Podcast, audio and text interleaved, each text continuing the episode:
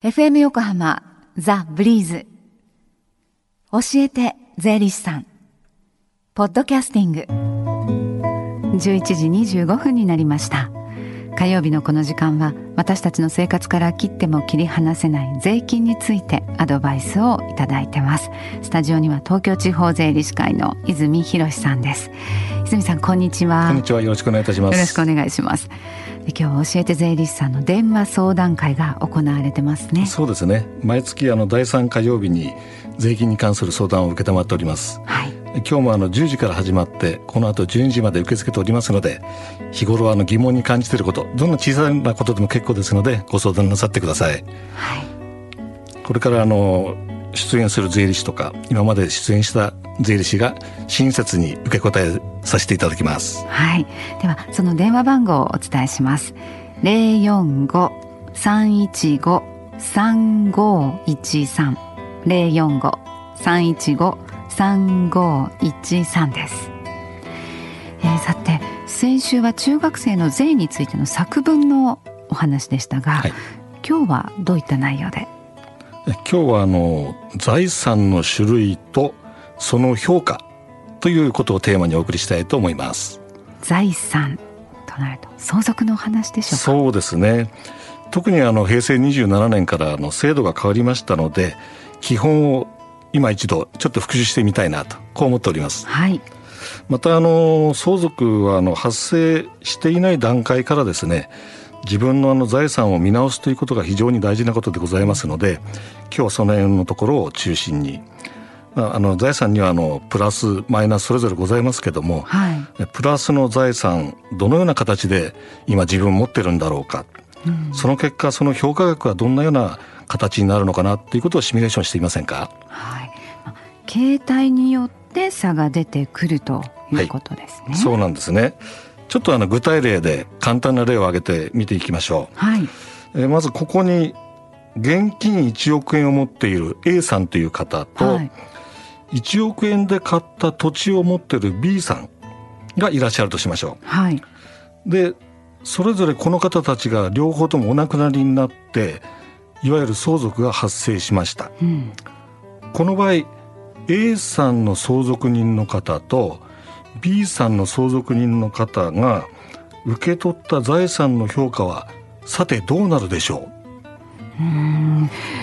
これは違うんですよね。同じじゃないんですよね。そうなんですね。もともとは1億だから同じかなと思うんですけどもちょっと違いますよ。ここがミソなんですね。はい。であの現金は目の前に1億円の束が積まれていれば誰が数えても1億円ですし評価額が増えたり減ったりすることはない、はい、これはお分かりいただけると思うんですね、はい、1億円は1億円ですね、はい、でも土地はどうなんでしょうか。もともとお金を1億円出して買ったんですけども相続を考えるときに果たして1億円のままなんでしょうか。ここがミソになります。ね、その不動産のあの土地の評価額が関わってきますよね。はい、ですねでこの番組でもその路線価について、ね、お話ししていただいたこともありましたけれども、はい、でその路線価がポイントになってくる。おっしゃる通りです。で毎年あの7月に国税庁の方から路線価という数値があの公表されるんですが、はい、今年もあのついこの間7月1日に公表されております。でこの数字はですねあの不動産があるところの面した道路にいくらという、まあ、その数字を埋めていくんですけども、はい、これはあの普通この街中で不動産を売買する時の価格と比べると若干低めに抑えられているのが通例です。うん、はい、でそこであの相続時の評価額が買った時より少し低くなるのかなこのようなところに行き着くと思うんですね。はい、でさらにあの土地について言えば、はい、どのように使っていた土地なのかまたはその土地を誰が引き継ぐのかによっても評価額が変わってくるケースがございます。はい。どのようにその土地が使使われてたか、はい、またどなたが相続するかで評価額が変わってくる、はい、そうなんですね、はい、でその先がまだある。んですそうなんですね。あの本当にあの単純な例なんですけども一例だけちょっとお話してみたいと思います、はい、で同じあの路線化を使っていたあの価格が出た土地でもですねまず亡くなった方がお住まいになっていた土地、うん、そういうこともありますよね。はい、でまたはあの亡くなった方がたまたま何にも使ってないけど土地をどっかに保有していたよ、うん、まあ、いわゆる有給地ってやつなんですけども、はい、全然その評価の額が違ってくるんですよね。はい、でその一番あの特例を受けられるっていう制度があるんですけども、えー、小規模宅地の特例という言葉を耳にした方もいらっしゃるかもしれません。うん、すなわちあの自分が使っていた土地を一定の方が相続した時にはもともとの路線化で出た数字のさらに8割まで最大限削ることができるっていう大きな特例があります。はい。そんなことがございますので、いろいろその複雑な条件も絡んでおりますのでね、その引き継いだ方はその土地がどう使われてたか、相続人からあ非相続人から見て誰なのかっていうことを踏まえた上で税理士なんかに相談するのが一番よろしいんじゃないでしょうか。はい。であのポイントなんですが財産の種類今日は土地について主にお話ししましたけども、はい、どのように使われていたかそこにあのそこを貸していたのか住んでいたとこなのか、うん、まるっきり遊んでいた土地なのか、うん、それによって大きくあの変わっておりきますのでねそこのところをよく押さえておきましょう。はい、つまりあの強いて言えば相続は突然やってきますので、うん、日頃からやはりご家族の中で事前準備としていろんなお話をしとくことがこれ一番重要なことかもしれませんね。はい。でこの時間も行われている電話相談会でも、はい、その相続に関して教えていただけますかね。もちろん結構でございます。はい。ではもう一度、えー、この後12時まで行われている無料電話相談会その番号をお伝えします。零四五三一五三五一三零四五315-3513です。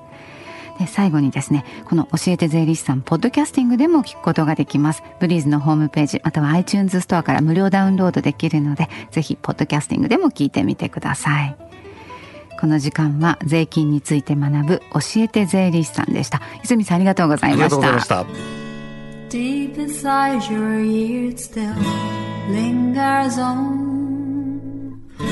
fading sound of footsteps so clear to hear whenever I find you with empty beer bottles in your hand. I see someone four years old staring back at me. Once you told me you don't know who you are, there are pieces of you lost somewhere along the way. You've been searching hopelessly in a wrong place. Cause they have always been with you from the very start. So many years you haven't been yourself.